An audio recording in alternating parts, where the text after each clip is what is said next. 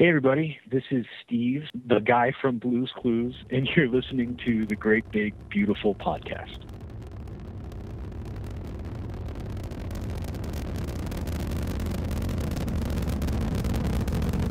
Have you ever been to Disneyland? Affirmative. That was definitely an e-ticket. I can't believe all the new gadgets they've got now. For a while, we didn't even have a house phone, not to mention laser discs, high def TV. You are listening to the Great Big Beautiful Podcast.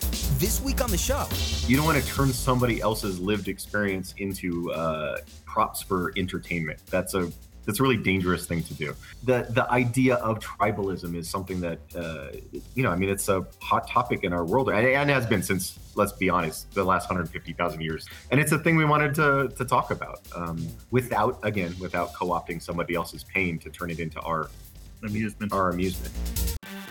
Here are your hosts, Jamie Green and Justin Connors. This is the Great Big Beautiful Podcast on Twitter at the GBB Podcast, Facebook.com slash the GBB Podcast. Jamie, we are now going to be in an index, get this, for the Canadian podcasts on our national broadcaster here in Canada. No. How how cool is that? So how did, what happened? Did you just ask Uh, nicely well, okay. and like smile? And... Well, no, there there's a show on the CBC Canadian Broadcast Corporation called Podcast Playlist, and they play a show twice a week or something, and they put a call out. They they said there's never been a national list of Canadians that do podcasts, and we want to do it. And so they're doing it. All I had to do was email. We're on the list. That's So, awesome. if, if, So- if anybody asks, we're based in Fredericton. We're not based in Washington. Sure. well, Damn, you guys are in Entertainment Weekly. You're big in Yeah. Canada. yeah, we should we should talk about that too. Um, but well, hang on before we before we get to that. Um, Yep. Um, um, where can people find this list? Is it already live? Um, I don't, I don't think it's available yet. They're just they're just in the process of creating it. So That's pretty look awesome. for that. That's yeah, there's a show called Podcast Playlist, and they play like little interviews and snippets out of different podcasts that people do in Canada. So I've been trying to get them to pick up some of our shows because we have interviewed some notable Canadians. Yeah, man. You You know, Chris Hadfield, Chris Hadfield Kevin one. McDonald, that type of thing. So I'm hoping we'll see. I keep tweeting them. I'm like, do a space episode. We have Hadfield. but then, and then there, there's probably someone else that had ha- Chris Hadfield too. Who's Yeah, but like they're not well known. us. They're not us. They haven't been They in Entertainment Weekly. In Entertainment Weekly. yeah. Okay, so before we before we talk about that, um, who's this voice that's coming in, in into our ears right now? Who's who's that talking, Shiri? Uh, I'm Shiri Sondheimer. So Shiri is uh, a contributor to Geek Mom, and that's how we got uh, connected. She is a, a brilliant, brilliant writer in her own right. Um, but she uh, is on right now this episode because of the guests that we talked to, and she was in the interview. So we brought her in to help us introduce them. But we're also going to have her kind of just, you know, chit chat right now. Um, I was gonna say I'm also a fantastic drunken Wookiee. Uh, yes, Shiri is part, and for those who don't get that, which is all of you, um, we have we play uh, the Star Wars Edge of the Empire RPG, um, roughly like once a month whenever we we can get together. There's eight of us, which is a big group, but I don't think we've ever played all eight of us at once. No, because Uh, it's eight of us in three time zones. Yeah, so we're spread out. So I think the biggest group we've ever had was five at one time, which was which was a lot. But we usually play like three to five, um, and we're having a ball. Most of us are completely new. I think we've mentioned. I think I mentioned this before, haven't I, Justin? I think so. Yeah. Yeah. And you you you live streamed one episode, I think, on We, Twitch. we and- live streamed. Well, yeah, we twitched the first couple, and we had like one viewer. I think you were. I think you were our one was, viewer. I that was was it. one. So we're like, this just isn't worth the hassle. So we stopped doing that. We're just having fun doing it. But yeah, But most of us are. Discuss it. We did discuss it with uh, the guests because they also played an RPG or are continuing to play RPGs. That is true. So yeah, it, it did it did factor into. This is not completely out of out of out of left field because it did factor into our conversation that people will listen to later. Um, but yeah, so Shiri mentioned Entertainment Weekly, and I feel like we should probably talk about that. Yeah, well, you know, Jamie, you messaged me out of out of the blue, and I forget who the first per, first outlet to pick it up was, but you were like, "Man, look, this place is writing about us." I forget who it was. Hollywood. No, Hollywood it was it was just No, a random, and I hate. I don't mean to be mean. I don't remember who the first one was. It was just a random geek news website. Um, and somebody, actually, one of the other geek dads, uh, said he stumbled upon it and saw that it mentioned the podcast, so he shared it with me. I said, "Oh wow, it's really cool. Somebody is listening to us." Hollywood, somebody at Hollywood Reporter caught wind of our interview with Nicole Perlman a couple weeks back, and uh, apparently listened to it and um, some of the things that she said about the upcoming Captain Marvel movie were, I guess, noteworthy. Um, they thought so. They did a little post on us, and Hollywood Reporter is one of those sites that a lot of other sites, geek news sites, will just grab the story and either cut and paste or just refer back to and write their own, do their own spin on it.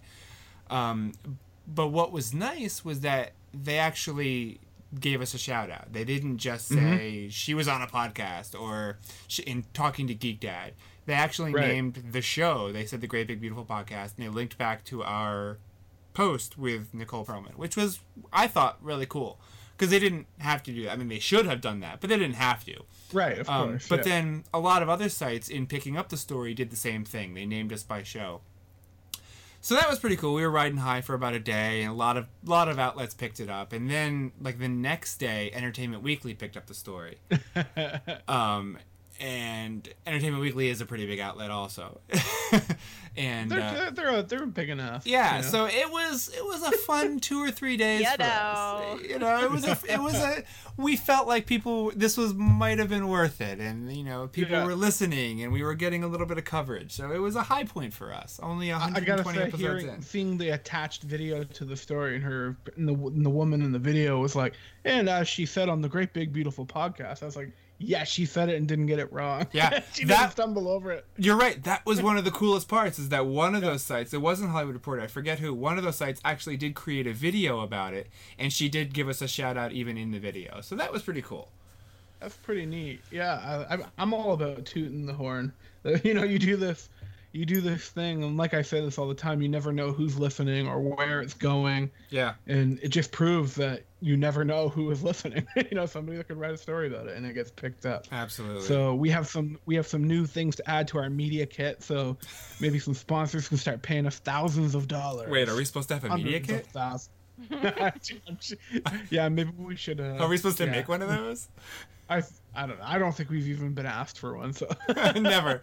We never have. I mean, like we've said before, you know, sponsorships and making money off of this is not our priority. So, but Yeah, maybe if if we it should get around to it. if, if The it was our priority, oh sorry, go ahead. No, that's what I say. The important question is: Are you guys going to cover the hairstyle controversy, the Captain Marvel hair? Uh, no. Well, you know what? If if we get Brie Larson on the show, maybe we'll ask her what her hair looks like. But I'm not going to cover the controversy with anybody else. Justin, did you hear about that? No, I actually didn't hear about that. I, I don't know if I want to. well, she did an interview. I, I guess it was. I'm assuming it was in an interview, um, and she made some comment that people are not going to be happy about her hairstyle. Captain, like Oh, no. Carol Danvers, the, the characters, her hairstyle in the movie, and of course, people picked that up and they ran with it because why not? Um, but really, this is what we're caring about is what her hair Right. looks like. Right. Well, and that's that's like in the editing for the show. Sometimes, you know, people say things.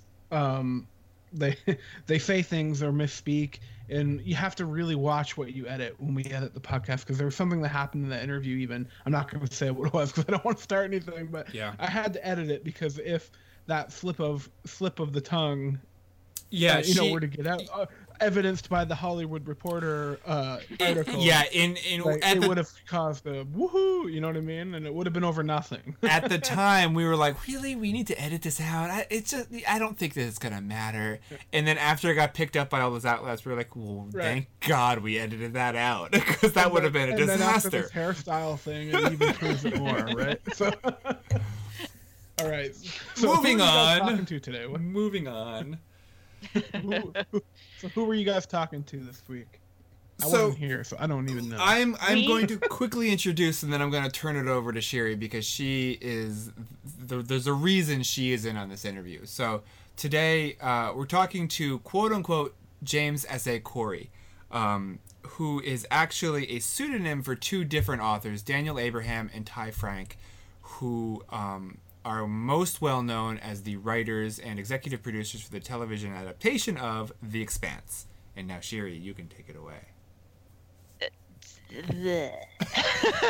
Wow, it, it Um, made for wait, podcasting, folks, right there. the which uh for me it was uh although you'll hear them in in the interview credit Scalzi uh for me the experience was what sort of brought me back to hard sci-fi um and uh, particular for a couple of reasons um their science is really good uh, the effects of growing up in low gravity on the human body, the effects of gravity burn on the human body, um, and also their incredibly strong female characters. And by strong, I don't necessarily just mean physically strong, although several of them are physically strong. I mean, they are these um, complete characters Mhm. who have history and things that they want and things that they don't like and things that are important to them and people they love and people they hate which is often still missing from female characters in sci-fi.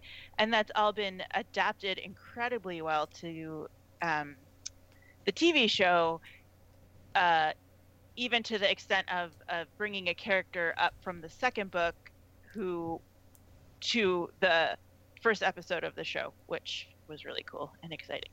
Um, it's really good stuff. They are a great writing team. It was really interesting to listen to them uh, talk about how they write together and how that process has changed between book one and book six.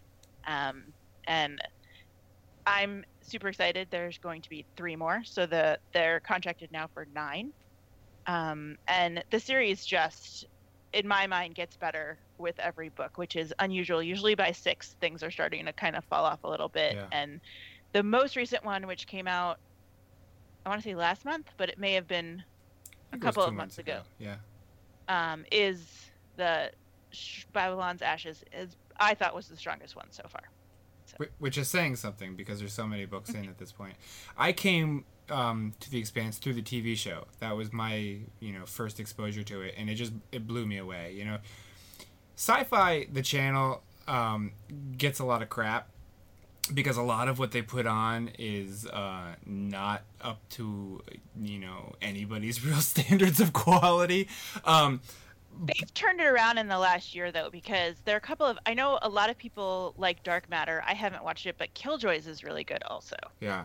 Well, So- I mean, so Battlestar Galactica, the reboot, came out of nowhere. So Sci-Fi was this show that this channel that had become known for sort of like these goofy, um, you know, Sharknado kind of things, and then Battlestar came out of I, I, I- you. I almost want to say it came out of nowhere, but it was this serious, deep sci-fi that was solid storytelling, good acting, and just and, and got a rabid following. And then after that, sci-fi kind of that coasted on the laurels for a long time, and then they went back to the Sharknadoes.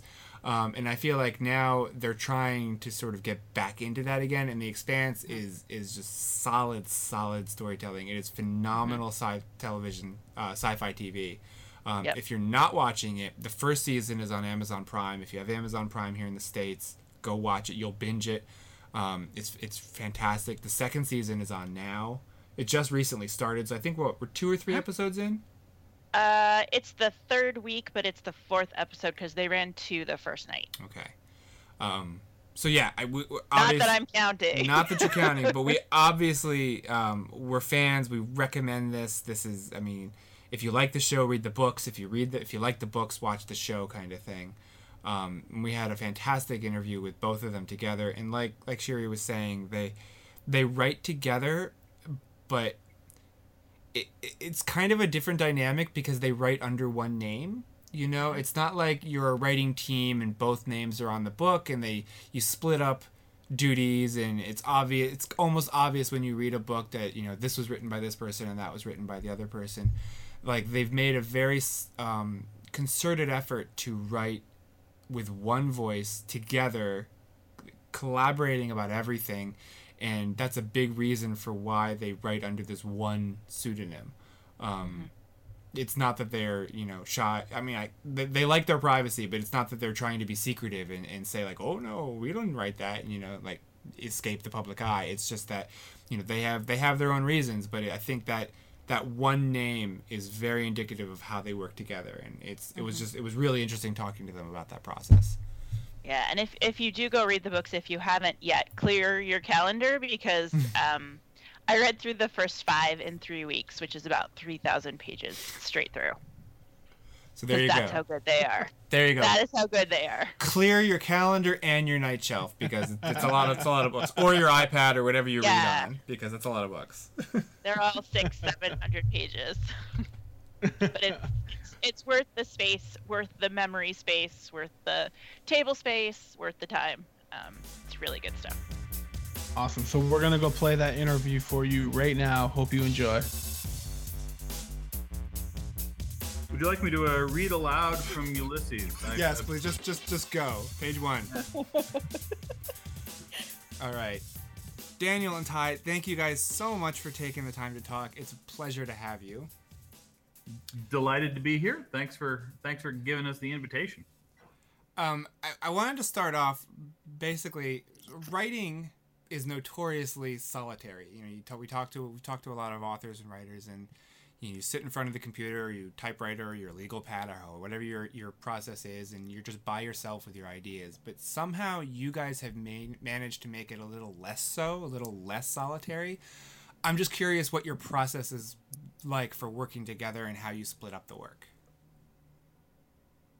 Well, um, when we started off, the the thing that Ty really brought to the project was that he had done all the homework, and um, what I brought to it was that I had written some books and knew how that worked. So um, initially, the the thing was that I kind of told him how books worked, and he kind of told me how the story went, um, and we would swap chapters. Um, I'd write the first draft of a chapter, and then he'd write the first chap- draft of the next chapter, and we'd switch, and each of us would edit the other guy's work and put it on the back of the master document, and then go play some Xbox. Um, since then, uh, we've we've both gotten a little bit better at understanding what the world is, and a little bit better at writing books. So it's a it's not as uh, regimented now as it used to be.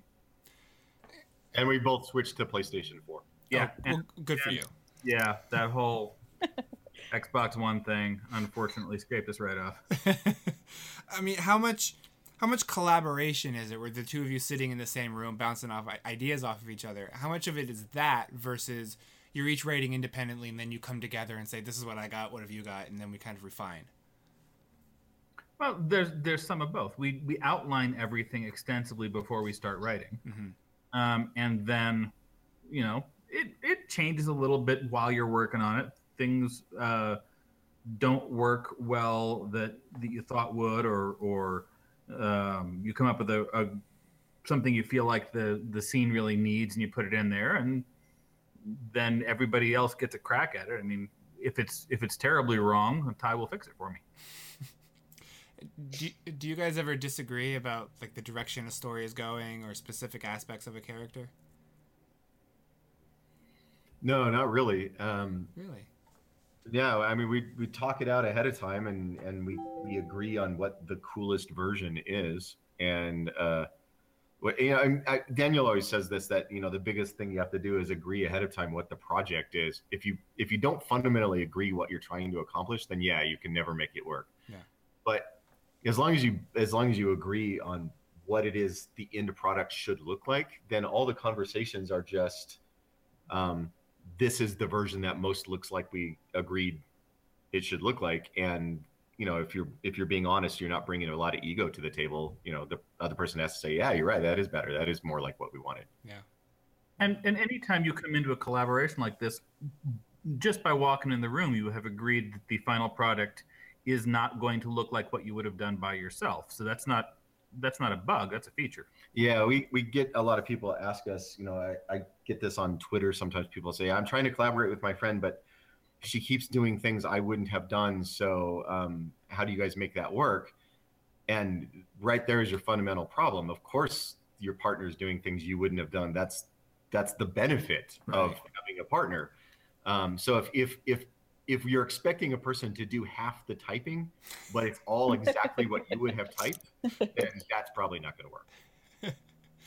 Uh, I, I feel like we should also clarify for anybody who doesn't know and is listening. So James S. A. Corey is a pseudonym. You are actually two different people. So surprise there to anybody listening. Um, what was the original reason you guys had for going that route? The the route where we collaborated, or the route where we got a pseudonym? Were you were you were you collaborated under one name uh, as, as one pseudonym? Well, there were a couple of things about that. Um, I I have a, a thing about pseudonyms in general. I think that anytime you spin up a new project, it is a kindness to the reader and a good strategy to let them know that it's uh, not like what they read before. And one of the best ways to do that is you put a different name on it. You know, um, John Grisham writes legal thrillers. Uh, Walter Mosley writes mysteries. Only, of course, Walter Mosley also writes a bunch of science fiction, but nobody ever thinks of that because it's all under Walter Mosley. He writes a mystery. So when I'm writing epic fantasy, it's under Daniel Abraham. When I'm writing urban fantasy, it's under MLN Hanover. And when the time came to spin up um, space opera, it made sense to put a different label on that one, and let everybody know that this was not going to be like what they saw before. And the way you do that, I think, is you put a different name on it.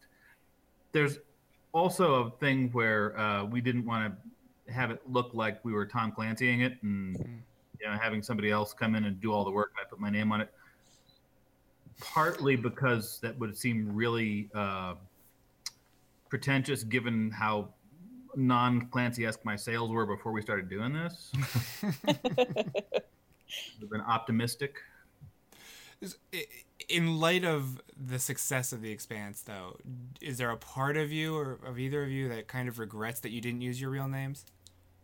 Oh my God, no. Really? No, not at all. No, No. I, I, I love having that that layer that that even a, just a small barrier to to uh, somebody feeling like they know you personally is great. Um, it- one of the one of the really scary things about uh, writing, and and it's true of acting as well, is that is that uh, you'll meet people who have had a long and very meaningful emotional relationship with you because they've been reading your books and something in the book spoke to them and then you meet them and you realize that in their head you guys already have had many meaningful dialogues on many topics that are important to them Yeah. and this is your first meeting of them um, I, you know i used to work for george martin he a lot of strange things happened because you know people just assumed that they were his best friend uh, when they first met. And you know, George is a sweet guy, and he t- he talks to all his fans. And and Daniel and I try to be very welcoming to fans, but there is there's something about just having even just a little bit of a buffer Yeah. um, between the writer and reader that that makes a little bit of that easier. Plus, uh, while I have always wanted to be rich, I have never wanted to be famous.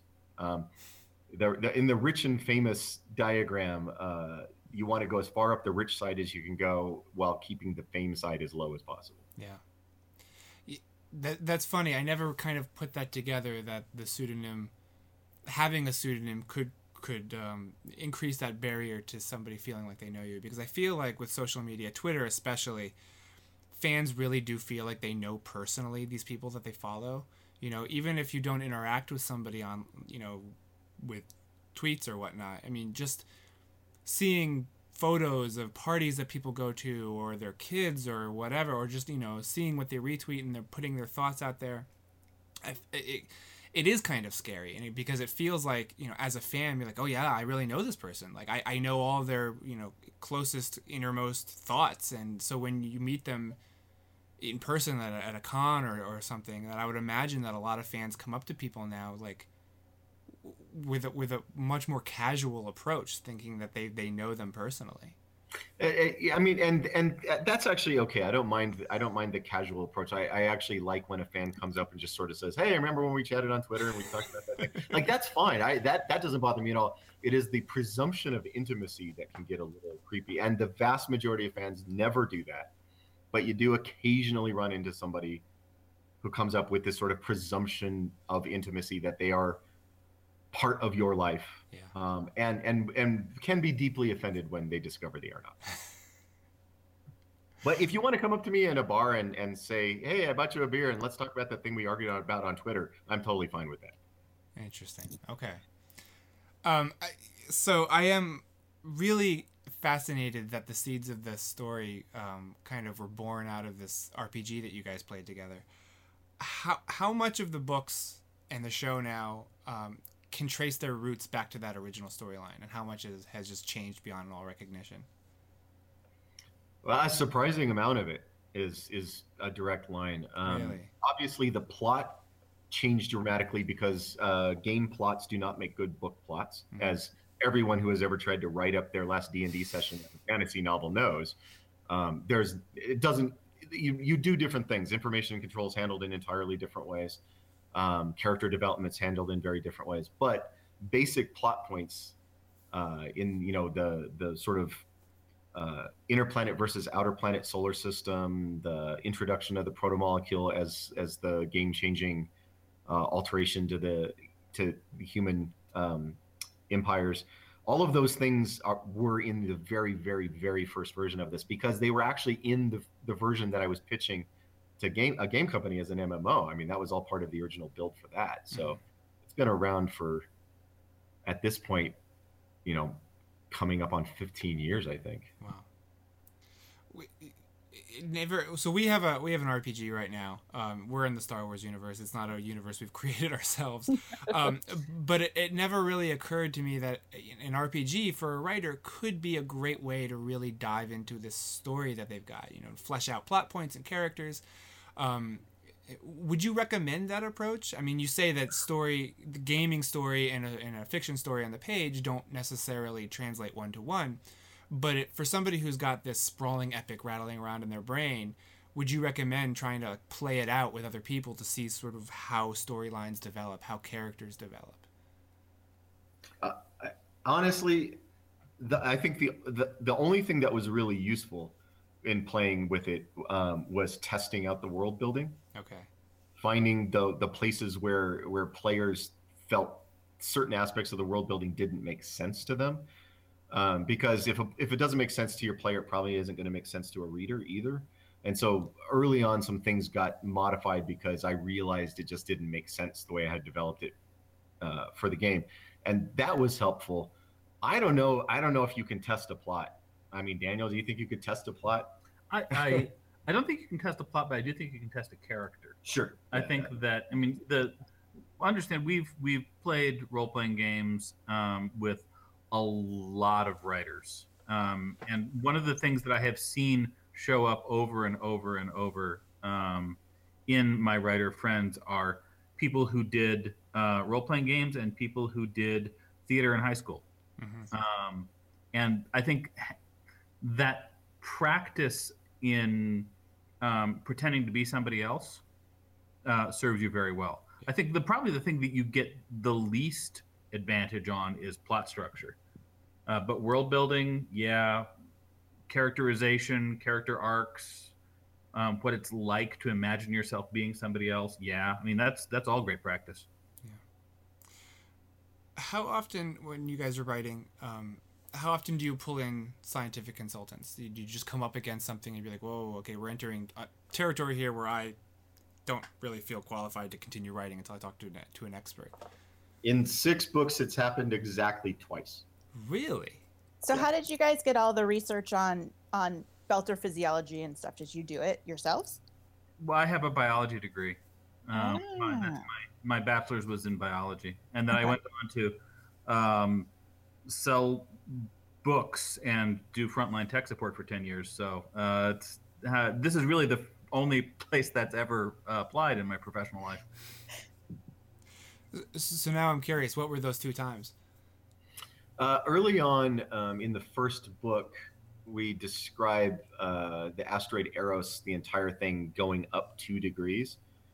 And I was just curious how much energy that would be. So, uh, somebody I knew who works out at Los Alamos Labs, I asked, and he did a sort of quick and dirty, you know, back of the envelope kind of calculation to come up with how much energy it takes to raise that much rock by two degrees. And that wound up so uh, Naomi winds up doing that same quick and dirty calculation in the book. It's basically just directly taken from him. And then the one other time was Daniel's with the ship's. Yeah, I was. Uh, there was a, a moment in the fifth book when we had uh, a ship moving forward at two Gs, accelerating at two Gs, and had a thruster fire on the the front of it to put it into a spin. Mhm. And it took several days and many conversations to really uh, nail down what it would feel like to be in that ship when that happened. Hmm. You know, would you be thrown? It, it, the ship's in a spin. Does that mean you're thrown against the wall? Is Yeah. there is there uh, a uh, are you at an angle because you're in the spin? What? How does that? You know, how does that feel? and it turns out that was really hard to find out, and it totally informed about a sentence and a half of the book, and uh, no one will ever notice it. It's but but uh, I had fun. Now, now, to be fair, we did have one other thing we called in a consultant. We had a really, really, really complex math problem we needed to solve. So, of course, I called in uh, one of the most famous webcomic artists on the internet, and he did the math for me. nice. Mostly, what I think he said was, "Yeah, that turns out not to be a trivial problem." Yeah, and then and then, and then he did the math. Yeah. So I, I also have uh, I also consult with uh, famous webcomic artists Interesting. For math. for math. For math, of course, as you do. Well, I can tell you guys, my my husband appreciates your degree of medical research because I'm a nurse, and typically when physiology stuff comes into play in TV, I drive him crazy telling him how it's not right, and I am I am almost entirely silent when we're watching The Expanse, and as I've been reading it, I haven't you know thrown any of the books or anything, so he My says thumbs up. my wife uh, is an occupational therapist and used to work at the hospital here, uh, which was why we couldn't watch House. We could watch Scrubs though. We couldn't watch House. oh, Scrubs. That was a good show. Well, the first few seasons, but yeah. Yeah, the first three seasons are some of my favorite TV of all time. As Yeah. long as you understand that the show ends 15 seconds before the end of the third season finale, you're fine. And just stop right there. You Yeah, stop that's- right there, and it's a and it's perfect. it's a perfect show. It is perfectly satisfying. It ties up all of the emotional and plot threads. tremendously satisfying. It's a perfect show. You just got to remember, don't watch that last 15 seconds because it fucks it all up. See, I have no memory of what happens there, so now I'm kind of curious to Don't, go back. don't, don't, just don't, No? just Yeah. don't. okay, I won't do it. When you rewatch, remember what we said. All right. It'll be fine. for my upcoming Scrubs rewatch marathon.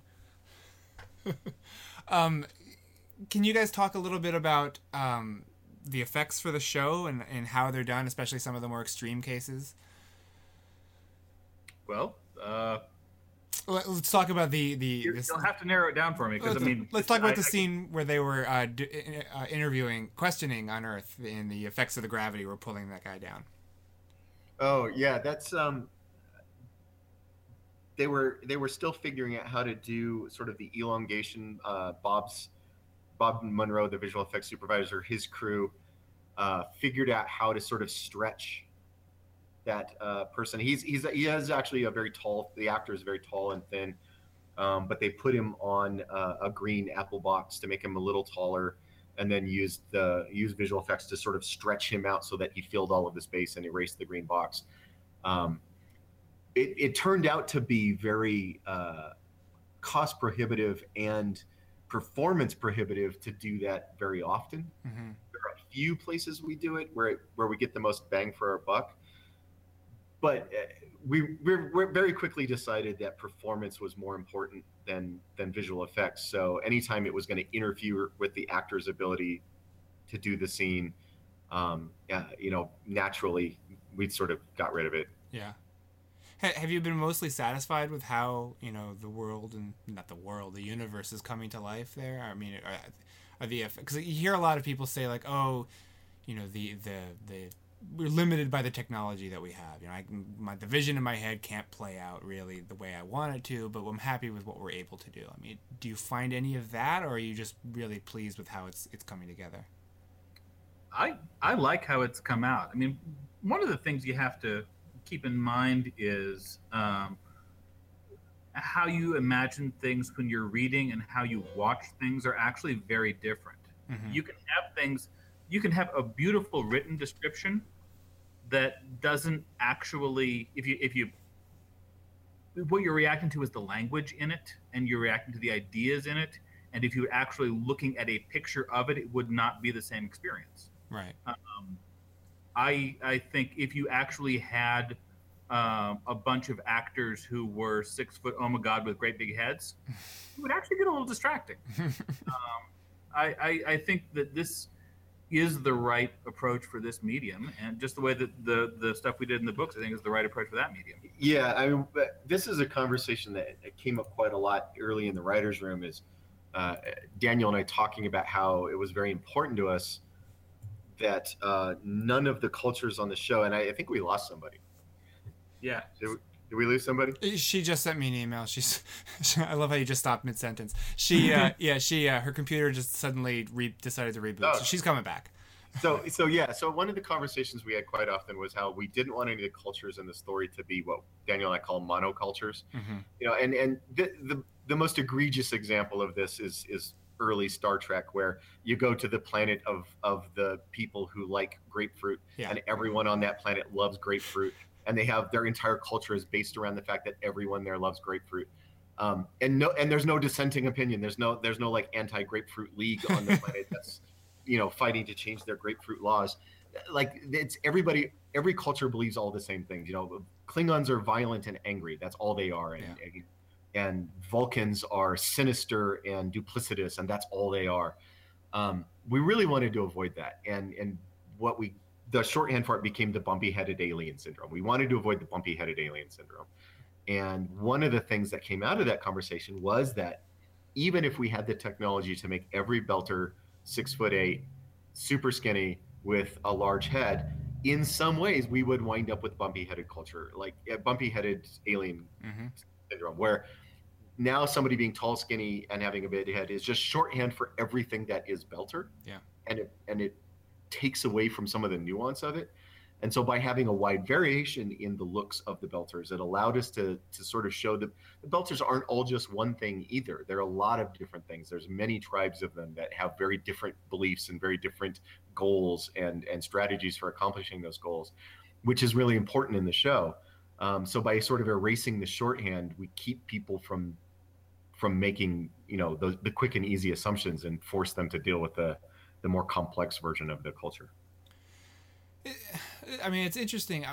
Has has seeing you know kind of going along with that though has seeing how some of this plays out and some of the changes that were made for the screen to make a, just a better viewing has any of that changed the way that you're that you approach the writing We are putting a lot of effort and energy into not crossing those streams. really okay No, these are these are two different projects, and the tools that we wind up using with one, we use because they are appropriate there, and uh, it wouldn't it wouldn't work. I mean, the, the part of the point of writing a book is doing something that you, you get an experience you couldn't have gotten watching it on TV.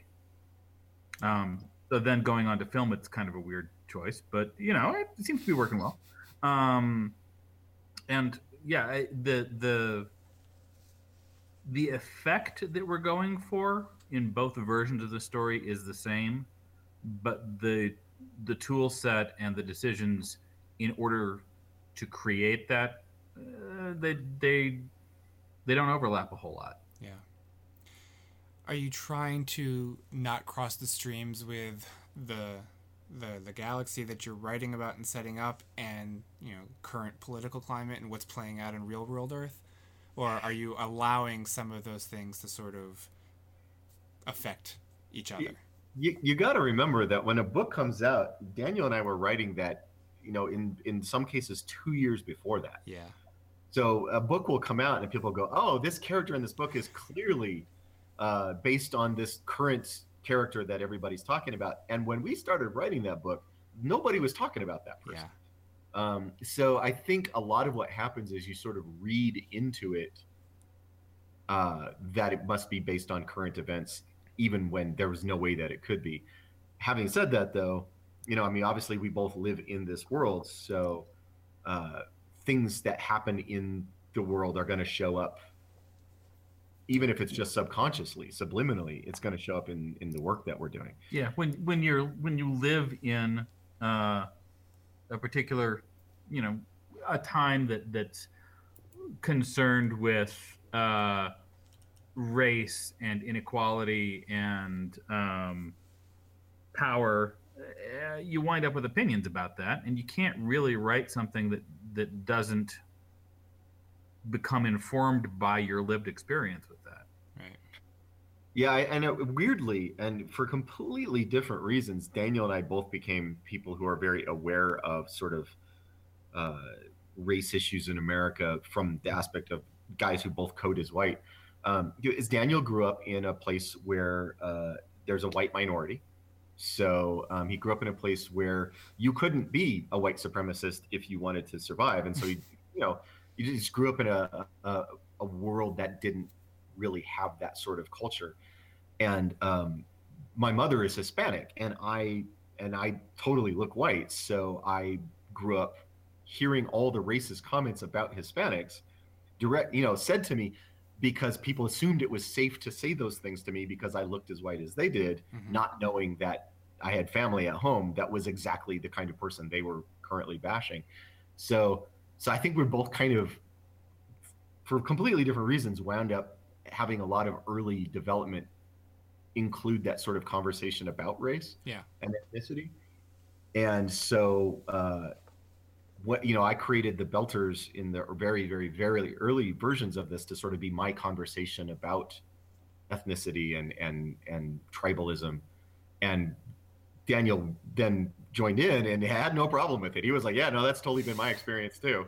Um, let's Yep. let's engage with that." So, um, yeah, for we we took different paths to get to the same place, but we did wind up at the same place. and it's it's really nice being able to do this in a science fiction universe where we get to talk about the ideas of uh, tribalism and ethnicity and separation of culture without actually, you know, co-opting anybody's actual culture. You know, uh, That, yeah, yeah, absolutely. I mean that that's really important. You don't want to you don't want to turn somebody else's lived experience into uh, props for entertainment. That's a that's a really dangerous thing to do, and and neither of us have any interest in doing that. But the the idea of tribalism is something that uh, you know. I mean, it's a hot topic in our world, and, and has been since let's be honest, the last 150,000 years that humans humans existed. But but you know, I mean, it's it, we're just becoming much much more aware of it, and it's much more front and center in our sort of our cultural conversation. And it's a thing we wanted to to talk about um, Yeah. without again without co-opting somebody else's pain to turn it into our amusement. our amusement. Well, that's that's the power of science fiction, though, right? I mean, that's you can create your own race and your own type of people, but tell very relevant and, and immediate and personal stories. I mean, you, the Well, mono the monoculture did, like you said, grew out of this Star Trek thing, you know, where it was an entire planet of people who liked, you know, like you said, grapefruits, or they liked pleasure, or they liked whatever they liked. Um, but one of the lasting influences of that show uh, was that you know they they did try to tackle these more these bigger, larger, more serious social issues, and that's I think the power of so- science fiction even today. They And- did, but it, it was it was. I mean, I think early Star Trek, especially, was um, it's allegorical. Right. That's that's the the idiom that it was using. Um, and the stuff that we're doing with the Expanse, and I think the stuff that was going on with uh, Battlestar, um, is reaching for a much more grounded and and realistic um, idiom. But but uh, no, I, I have nothing against the the allegories early on too. Yeah. Those those did a fine job for what they were doing. Talk to us a little bit. I'm back, by the way. Sorry, my computer just decided to spontaneously shut down because it is not an awesome giant laptop. Um, talk to us a little bit about why the does this play into the Belters having a specific language that's sort of a big conglomeration of other languages that essentially they only they understand unless you know somebody has spent time studying it. Yeah, that that is. I mean, initially, I, I So one of the earliest things I wanted to do um, with with this, um, and it's partially it was partially economic. When when I was asked to pitch this idea for an MMO, the company I was pitching to was uh, was a Chinese company. So it was very I was very aware of the fact that the storyline could not be white men in space. Um, and that it had to be very multicultural and it had to feel like uh, anyone from any background could feel like they were represented in this future.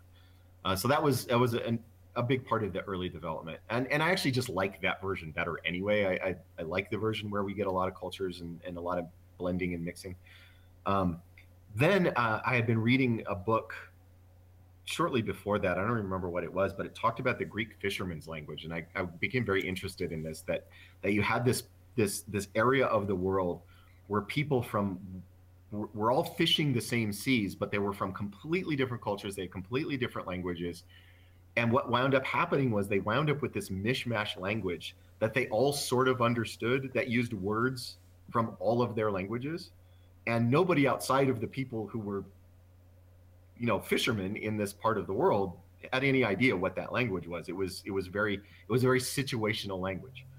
Um, and I just loved the idea of that. So uh, that wound up being sort of the idea for Belter is that you had people all coming out to work in the belt, these miners and and and industrial workers coming out there, and they were from every area region on Earth, and they all came with their own languages, and they would have to develop some way to communicate with each other, and this sort of mishmash of all of their languages is what comes out of it, sort of like the Greek fisherman's language did. did. Um, so that's where that initially came from, and then when we were going to do it for TV, they hired a linguist to to codify it and make it more uh, more concrete, and they also hired a dialect coach who worked with the actors to try to come up with accents that were not immediately identifiable as a single accent that they were they were blends of multiple accents. Um, and and of course because we have actors and they only have so much time to do this they all kind of wind up sounding different but we actually liked that that it sounded like you know everybody kind of can speak belter and everybody has kind of a similar accent but the people from Pallas station and the people from Hygiea station would have different versions of that accent and that is actually great um, we like that a lot because when a lot of people don't understand how big these things are look at the belt it's like one place why do the belters have different accents it's like the belt is stretched out across a, a, a vast expanse of the solar system beyond even imagination how wide it is. So somebody who lives in Pallas Station and somebody who lives on Ceres are further apart than any two humans have ever been in history. Um, so the fact that they wind up with slightly different accents, uh, maybe that's just realistic. Like, why, does, why doesn't everybody on Earth speak with the same accent? Well, uh, funny thing. yeah, I was just actually talking about this on Twitter. You know, people like, well, you know, we're seeing these Martians, and one Martian has a West African accent, and one Martian has like a New Zealand accent, and another Martian has has uh, a Texas accent. I'm like, yes, because it, Mars is gigantic. It's a big place. and, and everybody wants when you get to sci-fi, everybody wants any named place to be all one place, and it just doesn't work that way. Um, Shiri, now that you're back, I know you had a couple questions about the female characters. I want I want you to get those in. Oh, kitty. So, talk to us a little bit. I have to tell you that Bobby Draper is one of my favorite, not just female characters, but one of my favorite literary characters ever. So, thank you for her. Well, thank you. Um, and talk to us a little bit about how she and Naomi and Avasarala, where they came from, and if there were any particular historical or literary models you used, or people you know, um, or they just. Well, okay, so Daniel, tell them about where Vasarala came from. Okay, so uh, um, I, I'm going to go back and, and, and walk into this. Um, Leviathan, in Leviathan, we had two male protagonists, and we, we we went out of our way to make sure that the the there were women in positions of power uncommented in Leviathan. So we had uh, Yao uh, on the Donager, we had Shadid on Ceres. Um, we wanted to have that be part of the world, but because we had uh, just male protagonists, it didn't always read and didn't always come through. Um, so when we came to book two, part of what we wanted to do was was kind of tack against that impression. So we took um, three very kind of gendered roles and we swapped them. We had, you know, the warrior who was traditionally Rambo. Um, we had the politician who is usually a guy, and we had uh, the the mother with the lost child who's usually a girl, and we swapped them all. Avasarala was um, obviously our politician character, and that was kind of during the early part of the Obama administration when Rahm Emanuel was very popular. And I thought, well, what if Rahm Emanuel was a girl? uh, Yeah, no, he actually said those words out loud. so yeah, that that was you know, if you wonder, well, why does she? Why does she use language the way she does? You got to talk to you got to talk to Rahm. It's all about him. you know, if Rahm Emanuel was a uh, an, a little East Indian grandma, yeah, she'd be Avasarala. Yeah, and Bobby, Bobby. Uh, so I don't know if you guys are familiar with the the the Jack Reacher books. I mean, they've they've had the movies with with Tom Cruise, um, who doesn't look anything like that. But in the Jack Reacher books, Jack Reacher is such a a boy power fantasy. He's like six foot five, and he's like 250 pounds, and he's a master of every martial art, and he he can use any kind of gun, and he's he's a, a total badass, and and anytime he gets in a fight, he just destroys whoever he's fighting with. And I was like, what if Jack Reacher was a girl?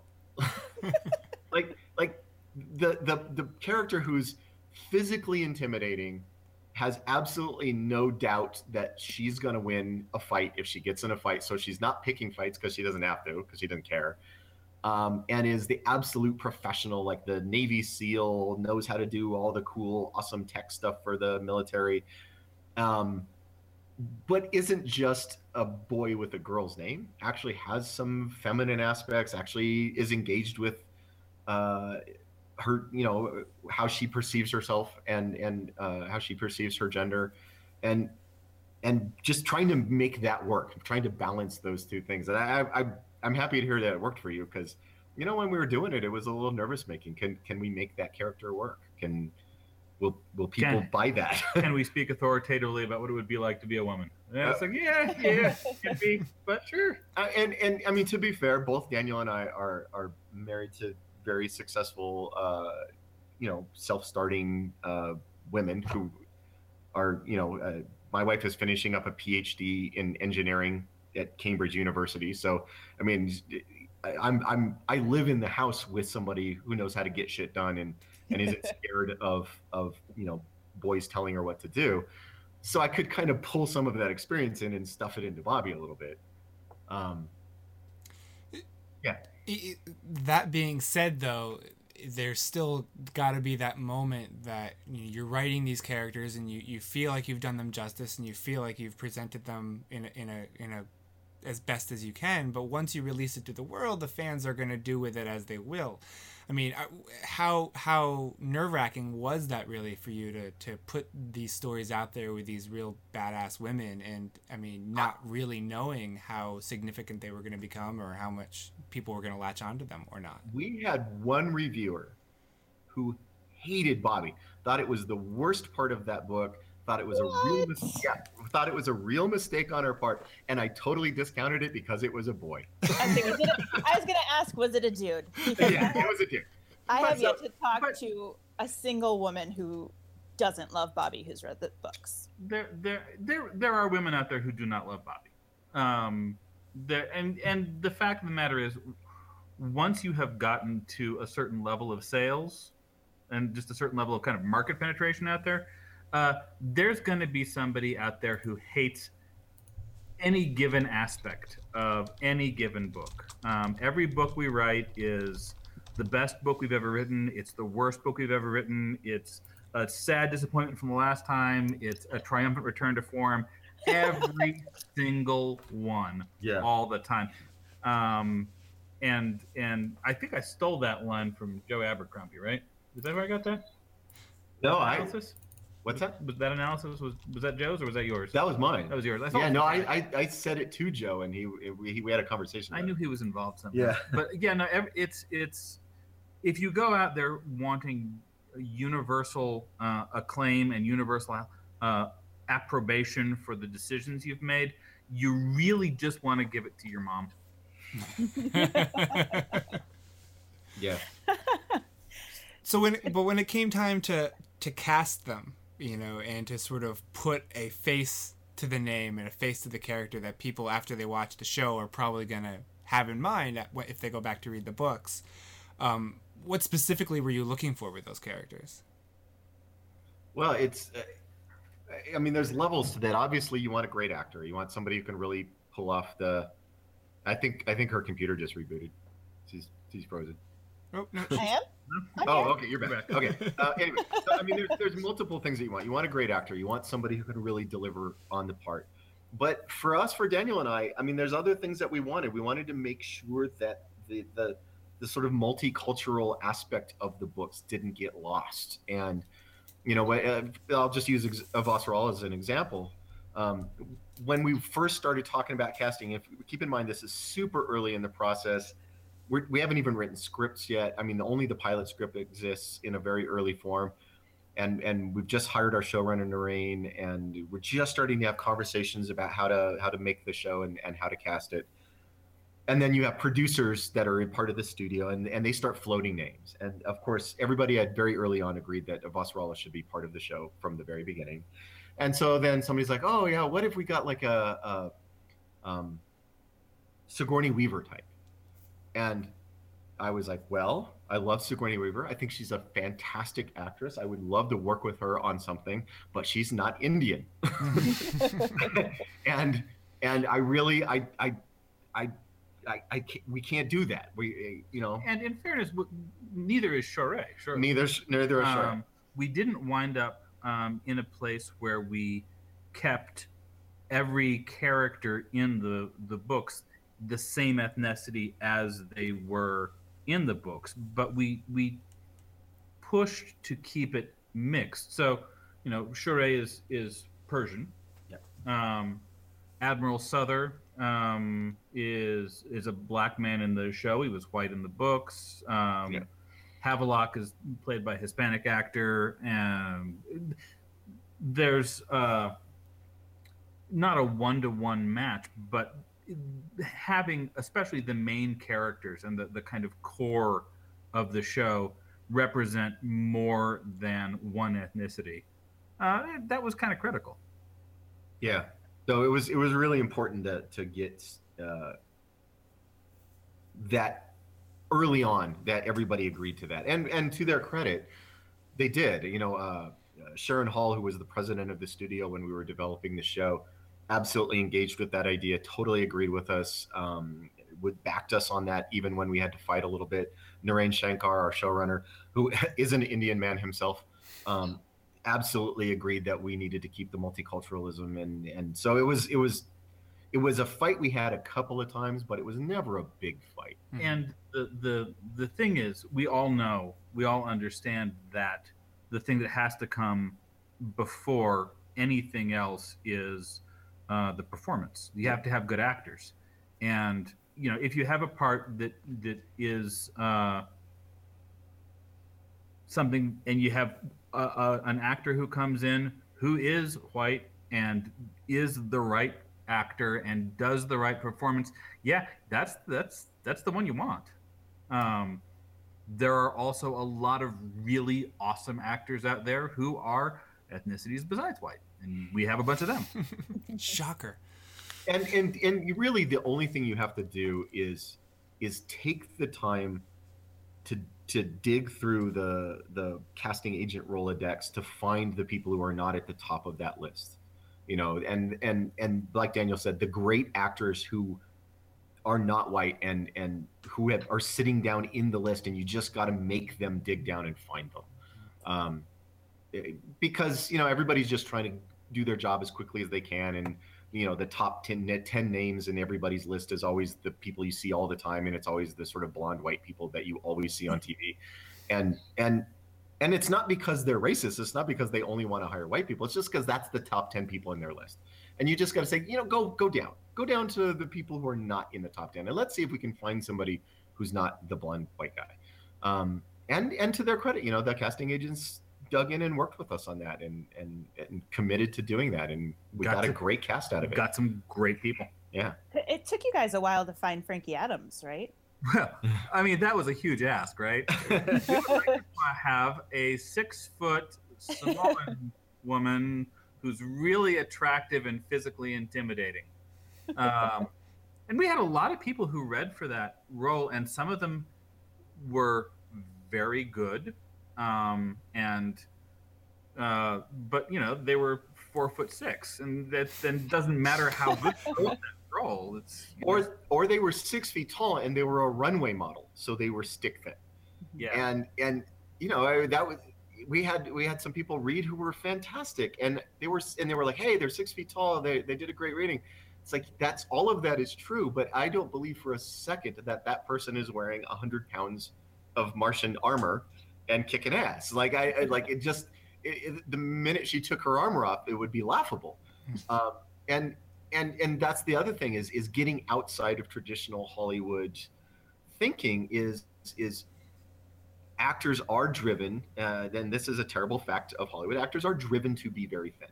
And and so finding somebody like frankie who has some real physicality to her who is strong. is strong and and uh, is believable in a part like that um, can be a little tricky when you're dealing with the normal the normal hollywood uh, types that you that you have access to. But you know she was a she was a boxer. So you know she had some she had some meat on her. She had some uh, believability to when she did physical things you believe she was doing them. And you we you do have the advantage uh, when you are looking for some that kind of very specific, very difficult role to fill. That if you do find an actor who who fits the bill, they're probably unemployed. It's true. It's true. Yeah, when you find the six foot tall Samoan woman who was formerly a boxer, um, yeah, she's not drowning under offers from other shows. Wasn't before anyway. See, well, I'm sure she will be now. Yeah. On. Yeah, we, we, we, we may have changed her career path. But, you know, I mean, she's fantastic. And with the one thing that everybody said, all the producers said, is that she's the kind of face you never see and everybody loves her i mean they like she's just she's so charismatic on camera and she looks great and and totally believable and she's just not what you see and and she has a range as an actor that covers all of the things we needed from Frankie, and that's that's another huge ask. I mean, Frankie. Uh, I mean, bobby oh yeah, sorry, Bobby. Bobby's going from a place where of she's got to be able to have this this real strength. She's got to have this real vulnerability. She's got to have this real confidence. There's, there's a lot we're asking from from Frankie taking that on, and it turns out she can do that. So that was that was great. um, switching gears just a couple for for a couple of minutes. What made you guys, um, I guess, decide on the norm the the normalization of, of having sex work in this in this galaxy? I mean, I understand that it provides back, backstory and it gives it sort of fills out the the, the worlds and and the characters' experiences a little bit, but uh, it, it's a very important aspect to the books, um, and it plays into the show. And I'm just wondering what your pro- thought process was behind that. Oh, and it plays into one of the main characters too. Yeah. Yeah, so so uh, several things. One, um, I, I personally believe we should not stigmatize sex workers. Um, I, I I- think part of that is making sure that people who choose that profession are safe and are not uh, um, abused or or uh, kidnapped or taken advantage of. I mean, all of those things have to be true. Obviously, we don't have that yet, but I think in a world where people can choose that that lifestyle safely um, and and of their own accord, I don't think we should stigmatize people for that. I think we stigmatize sex too much. On top of that, though, one of the things that you see in poverty is that at a certain point, people will run out of things that they can uh, sell to survive, and the last thing you have is your physicality, is your body. Having said all of that, though, one of the things that was super important for us is that it could not be only one gender is sex workers. It could not be only one gender makes use of sex workers, um, and that uh, it had to feel like it was it was everything. So like when when uh, very early on in the in the first season, um, they were setting up and casting for uh, the the brothel that uh, Gia works at, the one where um, somebody got murdered and and they go in to talk to her. Um, on the day, so they had they had this scantily clad woman sitting in the in the lounge uh, at the front of the the brothel, and on the day I said, "Where are the boys?" Because I was the on-set producer. I, there needs to be boys in here and everybody kind of looked at each other because nobody had thought of that and we went and grabbed one of the guys who was supposed to be playing a john who was very who was very attractive and, and and had great hair and a nice build and i said take that guy's shirt off and put him in the lobby and so we so that's what we wound up doing and people came to understand that it can't just be it can't just be what we you know what we typically see with the the girls are sex workers and the boys are the johns and it, it couldn't be that. Um, and i'm i'm hoping we can get some uh, you, you know in future seasons i would love to get some ambiguity. I would love to get some people you're not sure what gender they are. You're not sure. I mean like i would love that uh, mm-hmm. to really show the the full spectrum rather than just sort of the the version we typically see on tv and there's also i mean part of part of the reason to include it at all uh, besides you know the the the basic idea of not stigmatizing folks who are in that line of work um, is you're building a world where the idea of uh, workplace romance is kind of weird because your workplace romance is going to be on a ship with a bunch of people for weeks on end um, or months on end or sometimes years. Um, and how that impacts human relationships and sexuality. That's one aspect of, of the world building, I think, underneath all of it. Yep. You mentioned something there that it's it's interesting, and it's not many writers get to number one see their their words come to life in a successful, really well done show or movie but even fewer get to be on set and be able to make changes like th- what you mentioned there like you know, this this is not right we need to have a guy in this scene too. You know i feel that that must be incredibly gratifying for when you finally do see the, the, the finished product and you say okay i was like that's me through and through.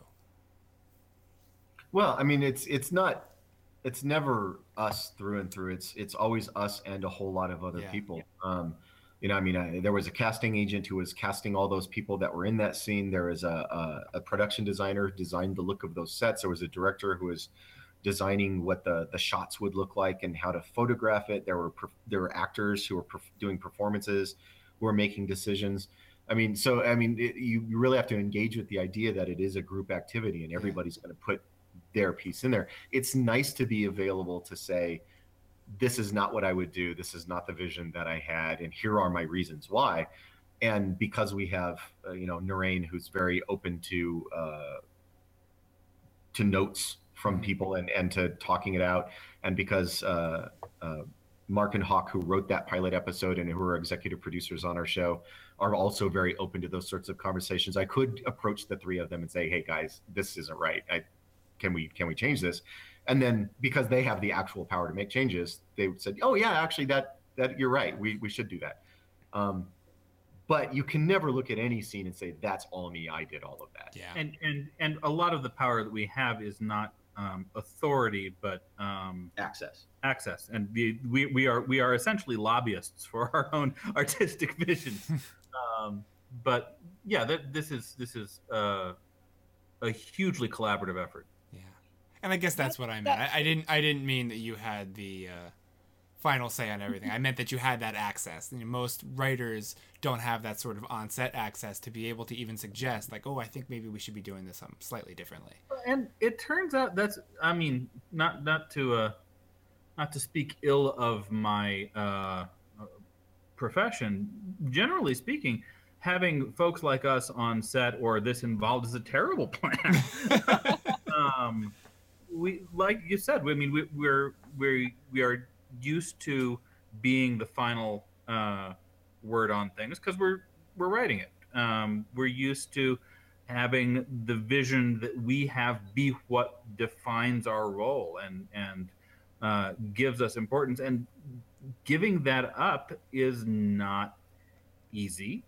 Um, I think I think in this case we were really well served by having had it be a collaboration from the beginning. It made it much easier to to relinquish that control and trust other people to come play.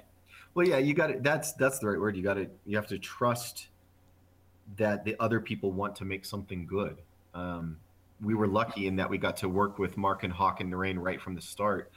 And so by the time we were actually making things, you know, making set designs and casting actors and, and writing scripts and all that, you know, uh, I think the five of us all sort of implicitly trusted that the the other four also wanted to make something good. Um, so you, you don't feel like you have to, you know, run in and double check their work all the time. Uh, and they're doing and, something good. and that we could be wrong about our own story. Hmm. You have to, we, you know, we we could go in there and say, well, we did it like this, and they could go, but it would be better like this, and you have to go, oh yeah, no, it would, that would be better, or or that. Because the simple fact is, books and, and TV shows are very different, and we made a lot of choices in the books that are not good TV choices. I mean, the one I my joke version of this, I use it all the time, is is in the books we have chapters where the entire chapter is basically Miller in all alone in his room mm-hmm. drinking whiskey and feeling bad about the direction his life has gone. That's a terrible episode of television. like nobody wants to watch that. So you have to find some other way to show that other than interior, you know, monologue while he drinks whiskey in his room. And so that said, there's a difference in the Rocinante's crew dynamic between the Leviathan and the show. How did that come about? Well, a lot of that was uh, trying to find the tools that television has to to uh, display character. I mean, when you're when we're writing it in the books, we have a lot of description, we have a lot of exposition, we have um, a lot of uh, internal monologue and internal thought that we get to use to tell you who these characters are and and what's important about them. And um, none of that is stuff you can use in the television show. You have to have stuff that people can perform. Yeah, and and one of the things they, the people who had actually made scripts before said uh, right from the start, is is you know you got to give these people somewhere to go. Um, it, it very quickly becomes tedious if you start in one place and you stay in that place. So by start by backing their relationships up a little bit, starting them out at the beginning of those relationships rather than halfway through them, you could show how they got to the place where they get. And I mean, it, watching at the tail end of the first season and now uh, the, you know, having seen the second season, watching Amos develop that trust for Holden um, is great. It's great TV, you know, and Yeah. you know, in the book, he just started out knowing that Holden was that guy. He already knew that, and you know, that was fine for the book. But but getting to watch that happen on TV is is really cool, and and it gives the actors something interesting to do. Has Go ahead. No, go ahead. has um has writing the scripts changed the way you guys are writing the books going forward at all?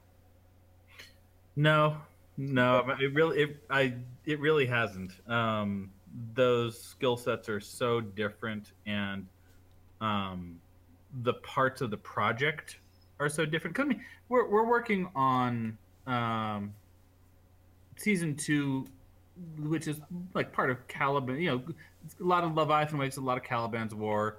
Um, we're five books down the road, dealing with characters who have gone through a bunch of other stuff and a bunch of changes and are in a very different place. So there's uh, there's some space in there that lets us keep those processes different. Well, and and if you're asking, I mean, uh, that's the story answer. I mean, if you're asking technical for the technical answer, no, they're very different styles of writing, and we're much better at writing books than we are at writing screenplays. so, uh, no, I mean, we just uh, we've we've we've written three that have been produced. Uh, that's not a lot, you know. I mean, I I think Naren has written something like a hundred. So, so we're still learning how to do that in a way that we are not learning how to write books. pulling back, um, getting a, a, a from to, to look at this from the bigger picture, um, not not just specific stories, but generally, why for and for both of you, you might have different answers for this, but why do you write, just in general? And if you weren't a writer, what would you be doing? Yeah, boy, do we have very different answers on that. Um, um, uh, okay, I I write um, primarily as a way to combat the absurdity of human existence and distract myself from my own immortality.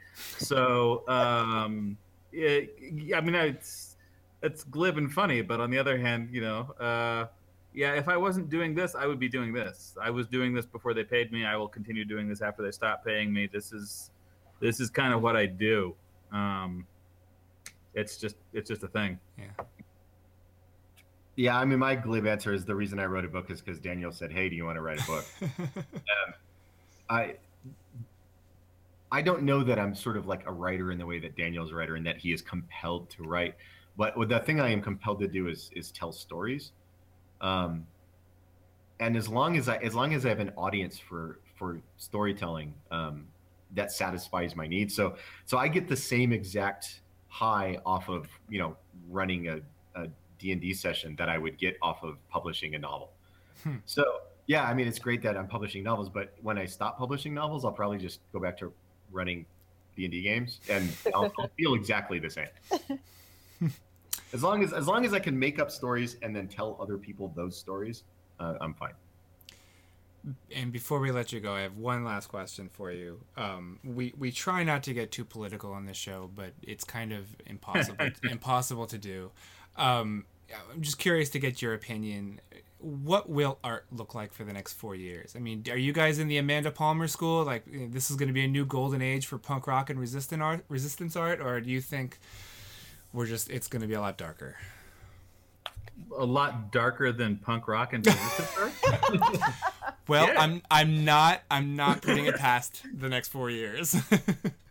Um, I I think the next four years are going to um, involve a lot of people trying to explore who and what they are and what they think, and uh, some of it'll be good, and some of it'll be crappy, and some of it I'll agree with, and some of it I'll think is wrong-headed. Um, I don't know that. Uh, I can celebrate hard times and insecurity as a, a, a an opening for the muse. I, I I'm not sure that that that that may be a little romantic um, for me, but um, I think certainly the kinds of things we're going to see people engaging with moving forward are the kind of things that scare and move and uh, frustrate them and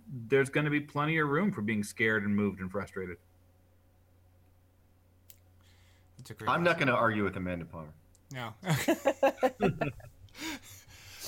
I, I have met her on two separate occasions. I'm not arguing with her. Fair enough. Daniel and Ty, thank you guys so much for your time. It's I know we went much longer than we said, so thank, I really appreciate it. I didn't know we said.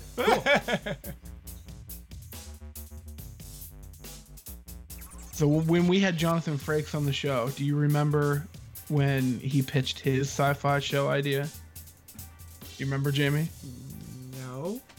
You don't remember that? Okay, so he pitched No. a he pitched a new show idea. Oh, okay. And it was a half-hour sitcom of him and Deanna Troi with their adopted son Data. Oh, the It was gonna be a Rikers.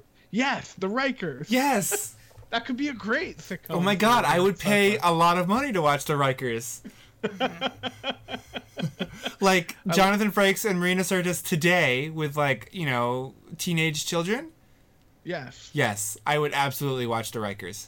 But it would have to be in like Kardashian style, I think. Like Kim Kardashian, not. Oh, I like thought you meant like the from Star Trek. Kardashians from Star Trek. Yeah, yeah.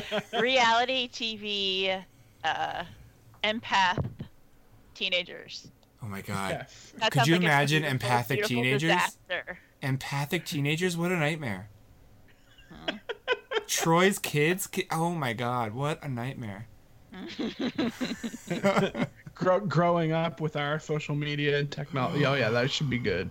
That'd be good. Yeah, I don't know do how you I think? forgot What- that though, because he was pretty excited about it too.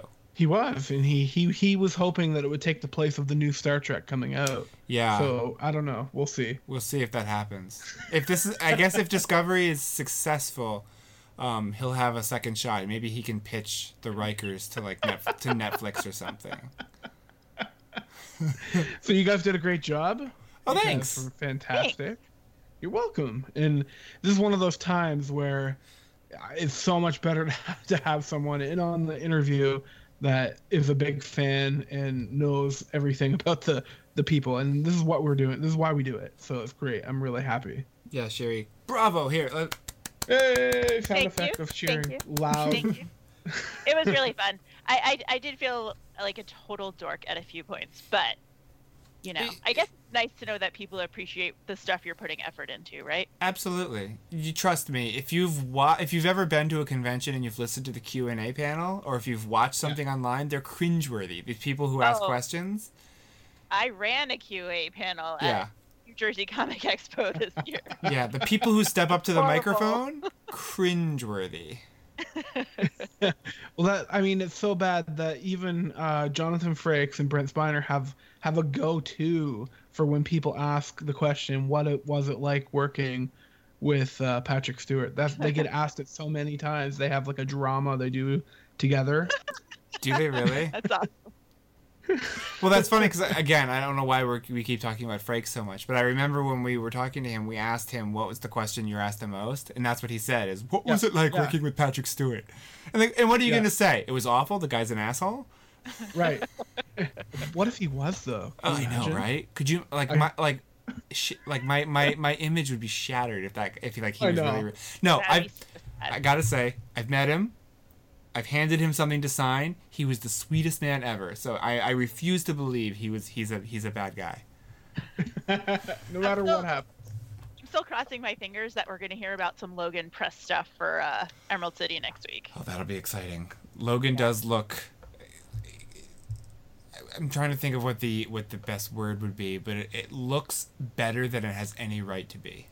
Mhm. And you know, re- advanced reviews that I've been hearing, the word They're- is yeah. that it, it's living up to the hype. Exactly. Yeah. I, I have a friend who got to see one of the press screenings in Austin, and he, he was saying it's the, the honestly the Wolverine movie that we've been waiting to see. If you're a big Wolverine fan, Oh, like you've been waiting gosh. to see it. So A- he, he, was, another he was a big fan. another well-known uh, geek outlet gave it four and a half burritos, which I don't think I've ever seen them give anything before. Wow. Four and a half burritos. Four and a half. Gee, I wonder who that was. I wonder. but yeah, I, I've never seen four and a half burritos before, so I was impressed. wow. I'm excited. Well, well, hopefully we'll give it four and a half tacos at our on our show. That's what we're gonna Tacos do. are even better. Mm-hmm. Yeah. and I'm, I'm working on getting Hugh Jackman on the show, so you know. Yeah. Well, that'll happen next week. Well, I'm going on Friday. I'm, I ha- I did it on purpose, so I, I have to jet after my panel next week, and to go see the movie, nice. so I don't get like Awesome. Burnout on the second day. Yeah. Ugh, I'm excited. I can't wait to see it. I, I can't get to movies though. We haven't even seen the Lego Batman movie yet though. So oh, I haven't either. Uh, you gotta get. Alas. eventually, eventually we'll get to it. All right. So that's it for this week on the show. Um, What a I'm- bummer I'm of an at- ending. It's a bummer. It is a bummer. We'll have to have like a panel show sometime again All right. where we just talk about stuff. That'd be Okay. fun. Okay. Okay, Sorry, cool. I, I So- interrupted you. So uh, before we go, uh, Shiri, do you have any uh, social media you want to shout out? Places we can find you online?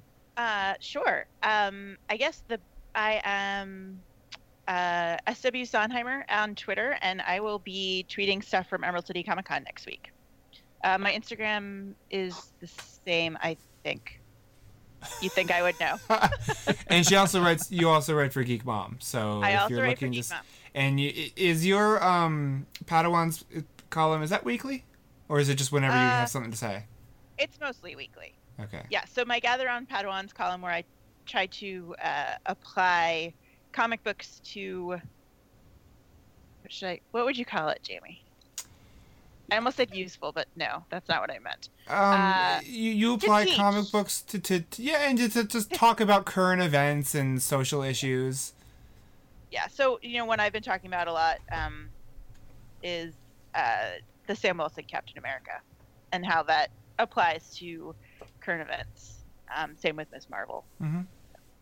and also to teach kids different skills and parents. And parents. Like yeah. maybe if Obi Wan had listened to Anakin a little bit more, a lot of drama could have been avoided. yeah, he was the worst teacher ever. Worst. I mean, and you know, in his defense, he told Qui Gon he wasn't ready for a Padawan. He said, "I don't want to teach this kid," but he Qui Gon still forced him on him, and like, I mean, he did basically exactly what he said. He said, "I don't want this kid. He's dangerous, and I'm gonna be a bad teacher." And lo and behold, he was a shitty teacher. And they they fill that in a little bit in the Anakin and Obi Wan comic, which is what I wrote about for Padawans. Um, and Anakin tried to leave, and essentially Obi Wan talked him into staying, which was a really poor move. Yeah. Clearly. Obi Wan's just a dumbass. So listen to your kids when they tell you they don't want to do something, or else they might grow up to be Darth Vader. Awesome. There's your takeaway lesson for the week. Yeah, that's if you learned anything this week, that's what it is right there. All right, guys, we're uh, at uh, on Facebook at the GBB Podcast, Twitter.com at I said that wrong. We're on Facebook, at facebook.com slash the GBB Podcast, and Twitter at the GBB Podcast. I am Justin at 140 Justin C everywhere, and Jamie is. And I'm Jamie at the Roarbots. All right, and we will see you next week. Take care. Goodbye. Bye-bye. Goodbye. This podcast has been a production of the Geek Dad Podcast Network. If you've enjoyed this content, please consider supporting us at patreon.com slash geekdad.